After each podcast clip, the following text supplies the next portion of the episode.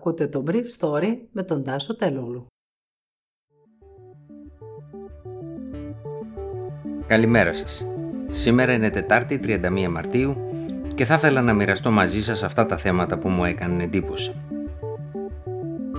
Με πάνω από 4.300 κρούσματα η κυβέρνηση περιμένει τα τεστ σαν το μάνα εξ ουρανού για να ανοίξει δραστηριότητες καθώς οι εισαγωγές στα νοσοκομεία μειώνονται. Δικαστήρια και σχολές θεάτρου ανοίγουν στις 5 Απριλίου. Λύκεια κοντά στην άφηξη των rapid test. Πόσο αξιόπιστα είναι τα νέα self-test?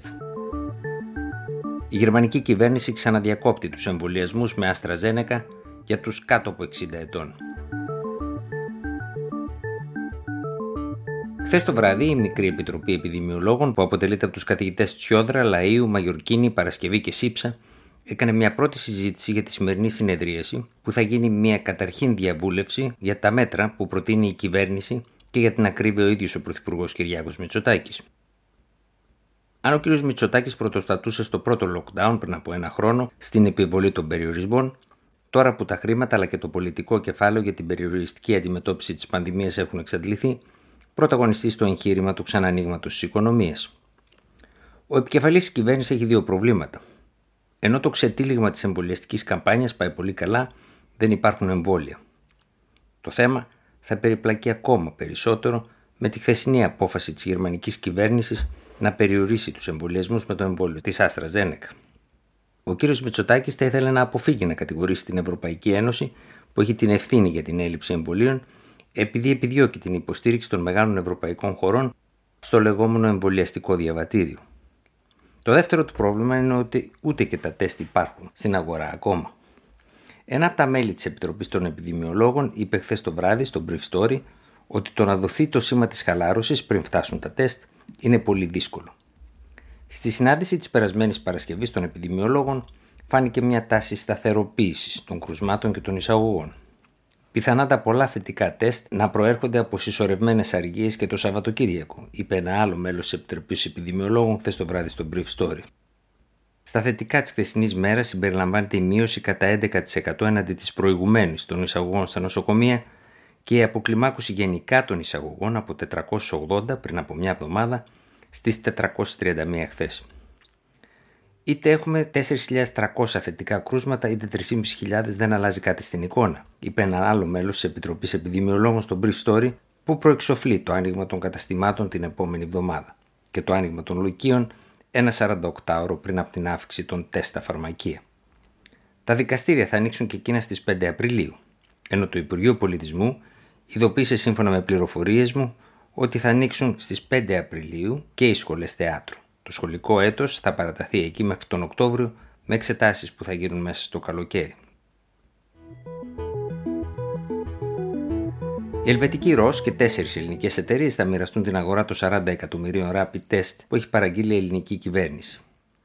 Αλλά ποια είναι τα τεστ ακριβώς που θα χρησιμοποιούν οι Έλληνες πολίτες το επόμενο δίμηνο, εκτός από εκείνο της ΡΟΣ που είναι δοκιμασμένο και έχει εγκριθεί από τον Παγκόσμιο Οργανισμό Υγείας, το άλλο είναι ένα κινέζικο που λέγεται Joyce Bio και έχει ξαναπαραγγελθεί από τις ελληνικές αρχές. Σύμφωνα με ρεπορτάζ της Ελίζας Τριανταφύλου στις 23 Φεβρουαρίου του 2021 στο Inside Story, ο ΙΦΕΤ, ένα κρατικός οργανισμός, απέρριψε τα rapid test της συγκεκριμένης εταιρείας, παρότι ήταν πιο συμφέρουσα, γιατί δεν πληρούσε συγκεκριμένες τεχνικές προδιαγραφές που είχαν τεθεί από το Υπουργείο Υγείας. Κάποιες από αυτές μάλιστα ήταν κοινές με την περιφέρεια Αττικής που προηγουμένως είχε προμηθευτεί από την ίδια εταιρεία σε τριπλάσια τιμή τα τεστ αυτά σε μια υπόθεση που σύμβουλοι της αντιπολίτευσης στην περιφέρεια είχαν χαρακτηρίσει σκάνδαλο. Να σημειωθεί ότι μικρότερες ποσότητες των ιδίων τεστ στην περιφέρεια Κεντρικής Μακεδονίας είχαν πουληθεί πιο φθηνά από ό,τι στην περιφέρεια Αττικής. Τα τεστ που παραγγέλνει η Γενική Γραμματεία Πολιτικής Προστασίας κοστίζουν για όλες τις εταιρείες 4 ευρώ το ένα ενώ το ρεπορτάζ του Inside Story, όπου η συντάκτρια εμφανίστηκε ως αγοράστρια στο κινέζικο εργοστάσιο, έδειξε ότι οι κινέζοι κατασκευαστές εκτιμούν το κόστος του κάθε τεστ στο 1 δολάριο και 90 cents.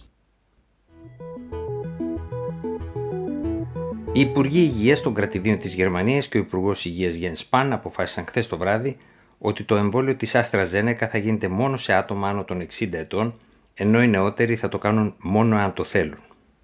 Η απόφαση ανακοινώθηκε σε δραματικούς τόνους από την ίδια την καγκελάριο Μέρκελ χθες αργά το βράδυ. Το Το συγκεκριμένο εμβόλιο αποτελεί το 17% του συνόλου των δόσεων στη Γερμανία. Η χώρα υπολογίζει ότι θα λάβει 17 εκατομμύρια δόσεις από τη συγκεκριμένη εταιρεία κατά τη διάρκεια του δευτέρου τριμήνου.